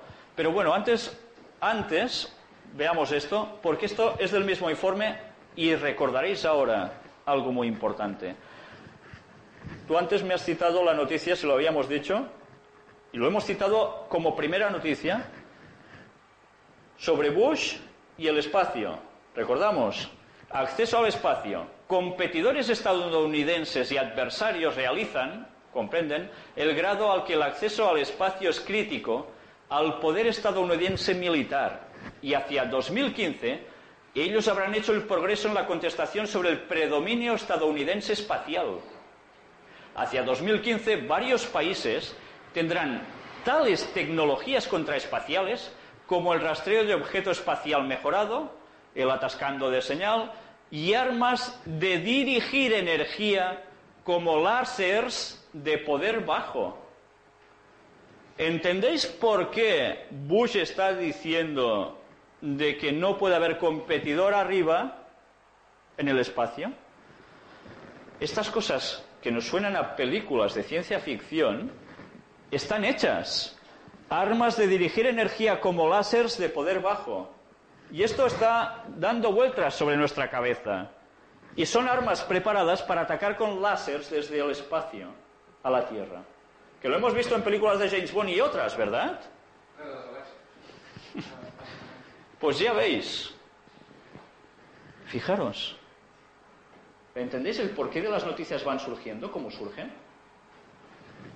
La inestabilidad en Rusia y Asia Central y el pilar, la oposición nuclear entre India y Pakistán, será periférica, pero todavía importante en cálculos de seguridad asiáticos del Este. Medio Oriente, la zona donde nosotros estamos tratando hoy, se hará cada vez más importante como una fuente primaria de energía. No lo estoy diciendo yo, ni los profetas. Lo está diciendo 2015, informe de los Estados Unidos. Cauteloso de China, India mirará cada vez más al oeste, pero su necesidad del petróleo y deseará equilibrar lazos árabes a Pakistán, conducirá lazos reforzados a estados del Golfo de Persia también. India, ¿qué le está pasando a su economía? Está creciendo. ¿Qué van a necesitar más? Pues lo mismo que les pasa a los chinos. Están creciendo tan exageradamente que necesitan más recursos, más petróleo, ¿Dónde está la bolsa del petróleo importante que todos codician? En Oriente Medio. ¿Entendéis por qué va a venir el conflicto? Ahora vamos entendiendo el porqué de las cosas. Pero el profeta no nos dice que sería por petróleo aquí. Cierto es que hay un texto en un libro bíblico que habla de una piedra que destilaba aceite. Y es en esas zonas, precisamente. Pues curiosamente, esto va a ser la causa de estas guerras. Las guerras no pasan porque sí, tienen un objetivo. Y el objetivo es que hace falta energía. Y esa energía la tienen que sacar de donde está. Por eso estamos viendo las alianzas políticas y cómo la situación mundial se está preparando para esto. Más. ya no me acordaba de este. Hacia 2015 Israel habrá logrado una paz fría con sus vecinos, con lazos solo limitados sociales, económicos y culturales. Habrá un Estado palestino, pero relaciones tensas israelíes-palestinas persistirán y de vez en cuando estallarán en crisis. Rivalidades viejas entre el corazón de Egipto, Estados Siria, Irak e Irán surgirán de nuevo. Fijaros si tienen claro en este informe que lo que parece que se va a ir cepillando ahora con estas guerritas entre comillas, se va a medio solucionar, pero esto va a volver a resurgir. La atención internacional cambiará de nuevo al Golfo de Persia, anda, una fuente cada vez más importante de recursos de energía de abastecer de combustible la economía global, o sea, del mundo, y réditos del petróleo esperados previstos para Irak, Irán y Arabia Saudita en particular proporcionará estratégico y potencialmente opciones de desestabilización para aquellos estados. O sea que esto va a desestabilizar esa región. Relaciones nuevas entre regiones geográficas podrían surgir entre África del Norte y Europa sobre el comercio, India, China y Golfo de Persia sobre energía, Israel, Turquía, India sobre económico, técnico y en el caso de Turquía consideraciones de seguridad. ¿Qué papel va a jugar Turquía en todo esto? Eh, Egipto actualmente también es aliado de Estados Unidos. Sí. Y ahí vemos rivalidades viejas entre corazón de Egipto y Estados Unidos. O sea, resurgirán de nuevo. O sea, Egipto ahora son amigos, pero que... También se va a terminar la amistad. Tal como dice la profecía, Egipto... Sí, sí. Y fijaros que Egipto, antes nos lo he comentado, gracias por este aporte, Egipto, precisamente, el pueblo es cada vez más fundamentalista, islámico, pero los que los están gobernando, puestos por Estados Unidos y por los aliados, precisamente no quieren que el fundamentalismo llegue al poder y están frenando al pueblo. Esto tarde o temprano se va a terminar. Por tanto, eso es un polvorín. Y Palestina, tras las sanciones que, que impuso el, el Fondo Monetario que fue a, a los palestinos por el hecho de que jamás fuera elegido, luego para pagar a sus, a sus funcionarios tuvieron que ir a buscar dinero a Egipto.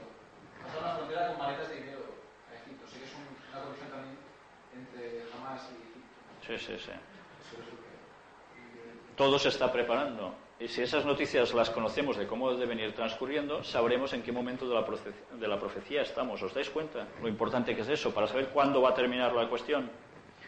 La ampliación de la Unión Europea, la reforma institucional y un común extranjero, o sea, hacer un frente común, la seguridad y la política de defensa llevará su fin durante los 15 próximos años, para que hacia 2015 los contornos finales del proyecto europeo, le llaman a la unidad europea, probablemente vayan a ser firmemente puestos. Habiendo absorbido al menos 10 miembros nuevos, la Unión Europea habrá alcanzado sus límites geográficos e institucionales.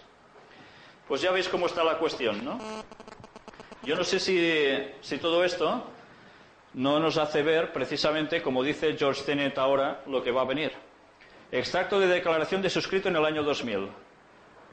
China, a medida que se vaya convirtiendo en la nueva superpotencia del tercer milenio, proporcionará probablemente armas biológicas y químicas y los artilugios de bolsillo necesarios para librar una guerra terrorista contra Estados Unidos. Quizá hacia 2015. Ese año América abdicará en su papel de policía del mundo. Esto se producirá en un momento de tensión creciente en el lejano oriente. Curiosamente, ya veis cómo está la situación con Corea, pues bueno, no será el único foco. ¿eh? Según las indicaciones actuales, cuando China ordene a Japón desmantelar su programa nuclear y deje a Estados Unidos sin otra alternativa que relacionarnos con Asia en unas condiciones que podrían provocar un importante estallido bélico antes de 2015. Los protagonistas serían posiblemente China y América. Yo no sé si esto cuadra con la profecía, pero ellos tienen claro que esto va a suceder. Más o menos, ya veis en qué época lo enmarcan ellos. Yo no sé si será antes o después, pero más que sus escritos, me creo la profecía. Solo que sus escritos me dan indicios de que esto se va a cumplir. ¿Os dais cuenta de lo importante que es conocer las noticias para saber dónde aplicarlo? Si recordamos, eh, precisamente eh, Estados Unidos está siendo atacado por el terrorismo. Y esto nos lleva a que una tercera guerra mundial va a ser motivada por terrorismos, por energías petrolíferas, por religión, por tantas cosas, tantos factores. Y si esto nos recuerda a Albert Pike, cuando el líder de la, de la masonería luciferana hablaba sobre precisamente estas tres guerras mundiales, vemos que los planes de los Illuminati se están cumpliendo a la perfección. Y lo que preparan, ¿recordáis qué era? La venida del falso Mesías, haciéndose pasar por Cristo. Y esta situación tiene que provocarse. Vamos a ver ahora un escrito de un señor llamado Arthur S. Maxwell en un libro tan viejo que no tiene ni fecha de impresión. El libro se llama La hora más crítica de la historia. Esta es, es la tapa. Y vamos a ver qué escribe este señor comentando precisamente estas profecías. Comentando sobre China en la profecía, él dice, pero este tesoro permanece casi completamente sin explotar, esperando que una mano maestra coordine las fuerzas contendientes establezca un gobierno central fuerte. Cuando esto fue escrito, China no tenía ni ese gobierno central fuerte. Imaginaos si hace años de esto. ¿eh? Gane la confianza entusiasta del pueblo y gobierne con autoridad y poder. ¿No está gobernando ahora China así? Ya veis que es el país donde hay más ejecuciones, ¿no? Porque el que se pone tonto, ñaca. Cuando esta mano surja, alboreará el día de China y las consecuencias de ello harán temblar al mundo. Y este señor creía lo mismo que yo. Y yo fui instruido así de pequeño. Ahora no se está instruyendo igual a la gente que estudia las profecías. Ahora se dice que esto son bobadas y cosas que parece ser que ni se recuerdan. ¿Recordáis la cita de Elena White que decía de volver a lo antiguo porque allí estaba la verdad y que la verdad se irá añadiendo luego? Si despreciamos lo antiguo, estamos perdidos. Vamos a ver nuestra acción. Ahora hablando sobre Rusia en la profecía. Vamos a ver qué pone aquí también.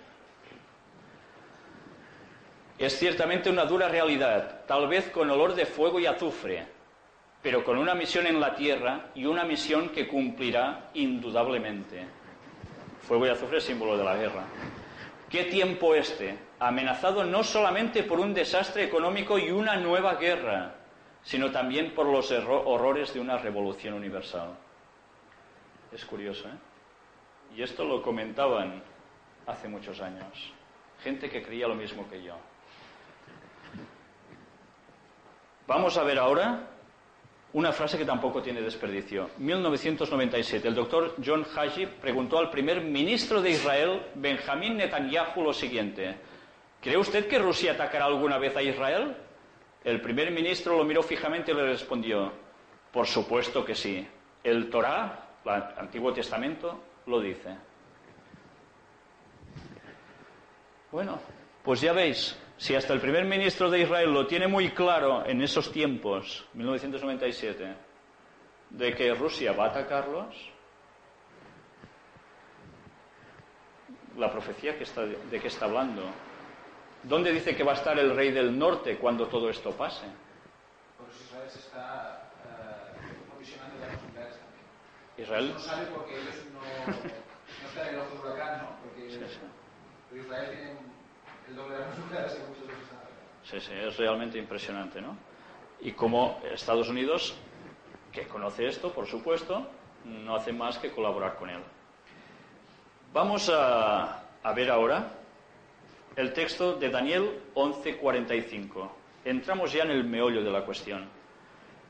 Y plantará las tiendas de su palacio entre los mares y el monte glorioso y santo, mas llegará a su fin y no tendrá quien le ayude. Recordemos la versión Reina Valera, edición 1979. Y plantará las tiendas de su palacio, este rey del norte, entre los mares, o sea, entre mar Mediterráneo y mar Muerto. Por tanto, ¿en dónde? Palestina, actual Israel. Pero ¿dónde en concreto? Fijaros hasta dónde llega el profeta a decir las cosas, en qué detalle. En el monte deseable del santuario. ¿Dónde es ese monte deseable del santuario? El santuario que tenían los judíos, el templo que tenían, que ya está destruido, es donde os comentaba antes, donde los musulmanes tienen precisamente la mezquita de Al-Aqsa. Y allí va a haber el rey del norte puesto. ¿Qué quiere decir? ¿Que el Pentágono se va a trasladar a Jerusalén? No. Recordemos que el rey del norte es una vinculación de tres poderes. La masonería, que es lo que los une, el espiritismo, pero cuidado, hay el brazo militar, que es el que nos está tratando durante esta profecía que estamos estudiando, que van a atacar todos estos países islámicos. Por tanto, no creáis que las guerras se han terminado allí, porque van a haber más, y la profecía es clara. Pero ¿cuál era el otro brazo de este rey del norte? Vaticano. ¿Quiere decir que el Vaticano irá a parar a Jerusalén? Donde hay el monte del santuario. Quedaros con este detalle, porque yo aquí no lo tengo, pero os podía sacar declaraciones del actual Papa donde dice que su objetivo es precisamente estar en Jerusalén. Y el cardenal Martini, que podía haber sido elegido papa, teóricamente, dijo que él compró su tumba ya allí, porque el propósito de ellos es que la iglesia romana nació donde? En Roma. En Roma está afincada, pero su fuente ¿dónde es? Jerusalén, que es donde estaba Jesucristo. Por eso quieren volver allí. Vamos a ver aquí un montaje fotográfico, porque dice que vendrá hasta su fin y no tendrá quien le ayude. Cuando pase esto, ¿eh? ¿Qué es esto? Esto es ahora. La explanada del templo donde hay la mezquita de Al-Aqsa. En este montaje fotográfico estamos viendo un tercer templo judío. Esto puede ser así. Fijaros que no hemos hablado de un tercer templo judío en concreto, hemos hablado de Vaticano puesto allí. Para que eso pase, tiene que pasar algo antes. Pero esto es otro tema del que podemos tratar. Yo lo que sé es que tarde o temprano, allí, donde ahora hay esto, luego va a haber lo otro. Y lo iremos viendo cuando queráis. A pesar de todo, Vamos a ver si esto es una locura de interpretación o son hechos que se van preparando. Porque según los escritos a fondo que hemos podido indagar sobre la masonería, el catolicismo y el protestantismo, todos trabajan con este objetivo. Todos. Fijaros que se dijo en 1965. Alguien que pensaba como yo, cuando yo tenía un año. bueno, o sea que yo no pensaba igual cuando tenía un año, por supuesto. Está sacado de un libro llamado Reseñas de Daniel, escrito por Edwin R. Thiel, traducido y adaptado al español por H.B. Lunkis, Departamento de Educación de la División Interamericana de la Iglesia Adventista. Vamos a sacar la, la, extrapolación de esto. Nos dice el extracto. Plantará las tiendas de su palacio entre los mares y comenta la traducción americana y asentará su pabellón real entre el mar y la montaña gloriosa y santa. Si la potencia aquí bajo discusión es el papado, bien podría hacerse la pregunta si existe la probabilidad que alguna vez salga de Roma. En contestación, se puede decir que la intranquilidad actual en la Europa podría resultar fácilmente en una situación en que sería necesario que el papado tuviera que trasladar su sede a algún otro sitio que no sea Roma. Y él lo emplaza a situaciones de esa época que no llegaron a pasar. Pero sí emplaza que la sede de Roma se vaya a Jerusalén, deduciendo lo mismo del texto. Vamos a ver qué más escribe. Vamos a ver también el extracto de esto. Y fijaros con qué lo asocia.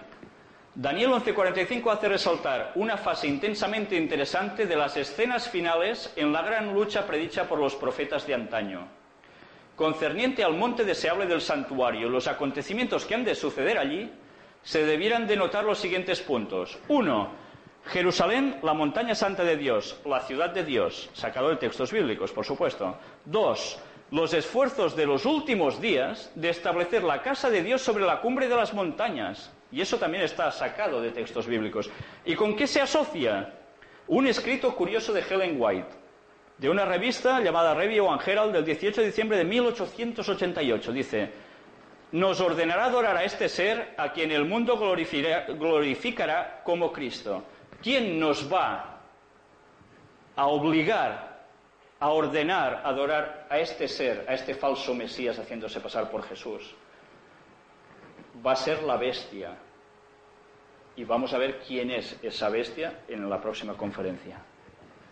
Luego nos sigue diciendo que todas las naciones han de pelear contra Jerusalén. Al fin Jerusalén ha de ser el trono del Señor y el pueblo de Dios ha de servir en su monte santo y vendrá hasta su fin y no tendrá quien le ayude. Y va citando textos aquí. Vamos a ver una cita también de Helen White de un libro llamado Testimonios para la Iglesia, tomo 9, página 189. Fijaros qué dice aquí. Cristo anunció a sus discípulos lo que les esperaba en su trabajo de evangelización sabía cuáles serían sus sufrimientos y cuáles las pruebas y tribulaciones que tendrían que sobrellevar. No quiso ocultarles lo que iba a sucederles. Está hablando de Jesús. No fuese que las dificultades al sobrevenir repentinamente, hiciesen vacilar su fe. Imaginaros que ahora vosotros estáis tan tranquilos y os viene una gran dificultad que os afecta a nivel hasta religioso. ¿Qué vais a hacer? Ostras, qué sorpresa, ¿por dónde reacciono? ¿Por dónde tiro? Porque como no me lo esperaba, ¿entendéis? Jesús era tan bueno que a los discípulos se lo advirtió todo antes. Y ahora os lo he dicho antes que suceda, dice él, para que cuando suceda, creáis. Juan 14, 29. La prueba en vez de minar su fe debía afirmarla. Unos a otros debían repetirse. Nos había dicho que esto vendría y cómo hacerle frente. Por tanto, si alguien os dice algo que está muy de moda, de que, bueno, sí, las profecías se cumplen y luego pasan cosas y decimos, uy, ah, esto es seguramente lo que decía el texto. Es muy distinto esta aplicación a decir, va a pasar tal cosa. Y os lo digo antes, para que cuando pase veáis que eso es cierto y ya estáis preparados porque sabréis que os va a pasar eso y qué tenéis que hacer. Qué gran diferencia. Nada que ver con lo que habitualmente se está comentando ahora. Jesús advierte primero. Esa es la profecía. Para saber qué hemos de hacer. Y ahora vamos a ver precisamente una comparativa entre banderas de las que hemos visto antes. Estados Unidos y los otros países que hemos ido viendo, hasta llegar hasta la Unión Europea. ¿Qué veis de común en todas ellas? Las estrellas de cinco puntas, ¿verdad?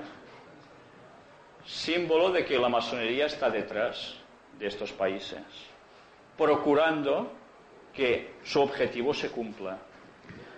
Y vamos a ver ahora precisamente de dónde están sacados estos símbolos, la estrella de cinco puntas. ¿De dónde surgen? ¿Puedo explicar, Sispo? Ay, madre. ¿Recordáis esta foto? La vimos anteriormente. El interior de una logia masónica. Impresionante, ¿verdad? Ya veis cómo van vestidos ellos. Vamos a ver de dónde están sacados esos símbolos. ¿Puedes explicar? ¿Qué aparece aquí? Anda, la pirámide sacada de una logia de allí arriba y que también aparece en los billetes de dólar. Sí.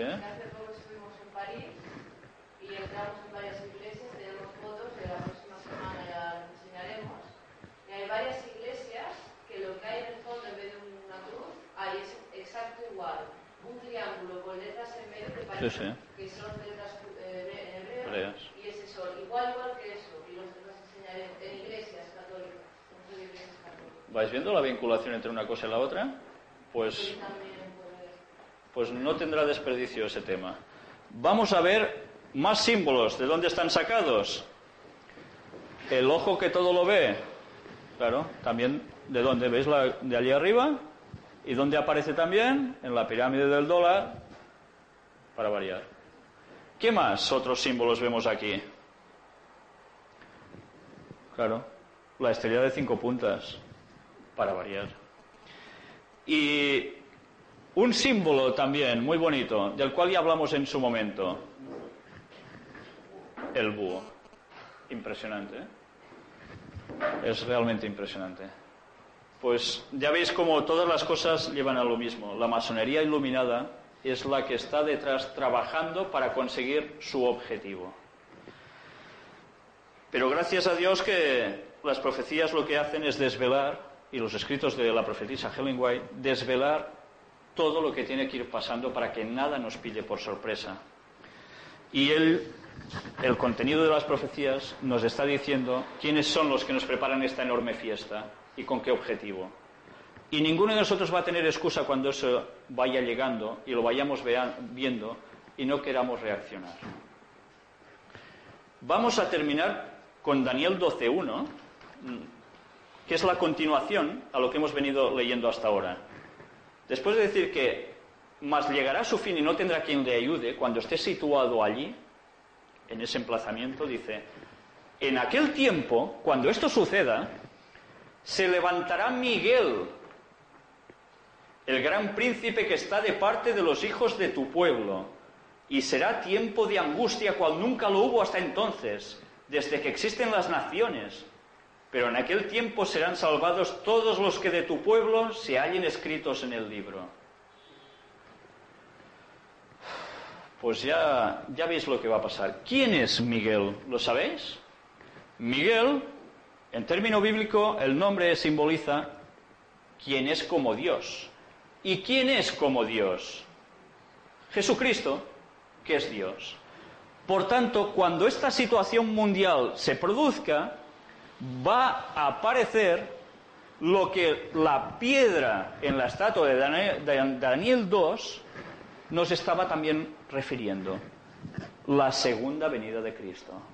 Que se levanta y que es el gran príncipe que está de parte de los hijos de tu pueblo, del pueblo de Dios. Y será tiempo de angustia, dice. No van a ser unos momentos nada fáciles, cual nunca fue.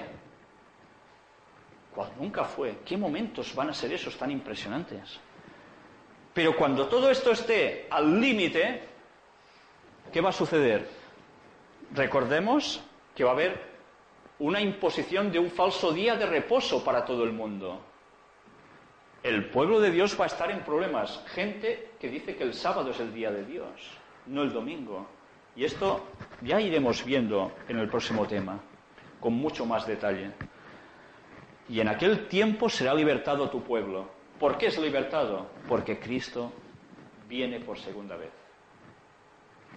Y salva a los que están escritos en el libro de los que lo, quieren seguir de verdad.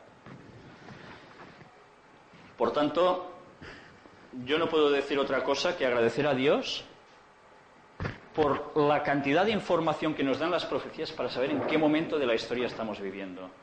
Y que si nosotros nos diésemos cuenta cuando cogemos Daniel 11, estos versículos que hemos leído hoy, y decimos, ostras, todo empezó con un 11S motivado por masonería y que ha llevado el mundo a lo que lo va a llevar además, yo sé en qué momento de la historia estoy viviendo. Y no me va a sorprender cuando vea que Estados Unidos ataca a otro país de esa zona con sus aliados. Ni me va a sorprender cuando vea lo que hemos visto hoy en general. Yo quisiera terminar con un texto que se encuentra en 1 Corintios capítulo 14 y versículo 1. ¿Sabéis? El capítulo anterior es un capítulo todo dedicado al amor y que mucha gente cuando lo comenta dice, qué bonito. En el fondo lo más importante es el amor. Y eso es lo importante. Lo demás, paparrinas. Y es verdad, lo importante es el amor. Pero, ¿sabéis? A veces se olvida que también cuando se escribió esta epístola del apóstol Pablo, este versículo va detrás no va separado. Y este texto dice, seguid el amor y procurad los dones espirituales, pero sobre todo que profeticéis. Si nosotros no profetizamos, no por nuestra propia cuenta, sino porque aquí está todo escrito, cerramos el mensaje y no queremos verlo, ¿estoy haciendo caso de lo que se me dice? En absoluto. ¿Os ha quedado claro hoy que la profecía que hemos analizado hoy, cogida literalmente, tiene todo el sentido del mundo? Todo encaja a la perfección y las pruebas las estamos teniendo. Por tanto, vosotros juzgad las interpretaciones que alguien os pueda decir al respecto, por vosotros mismos. El próximo tema va a ser precisamente la bestia y el 666. Si podemos, lo vamos a tratar todo junto. El tema es bastante extenso, si no lo tendremos que dividir en dos veces. Hay una cuestión también. Eh, la semana que viene, pues por allá, si vos, ¿eh?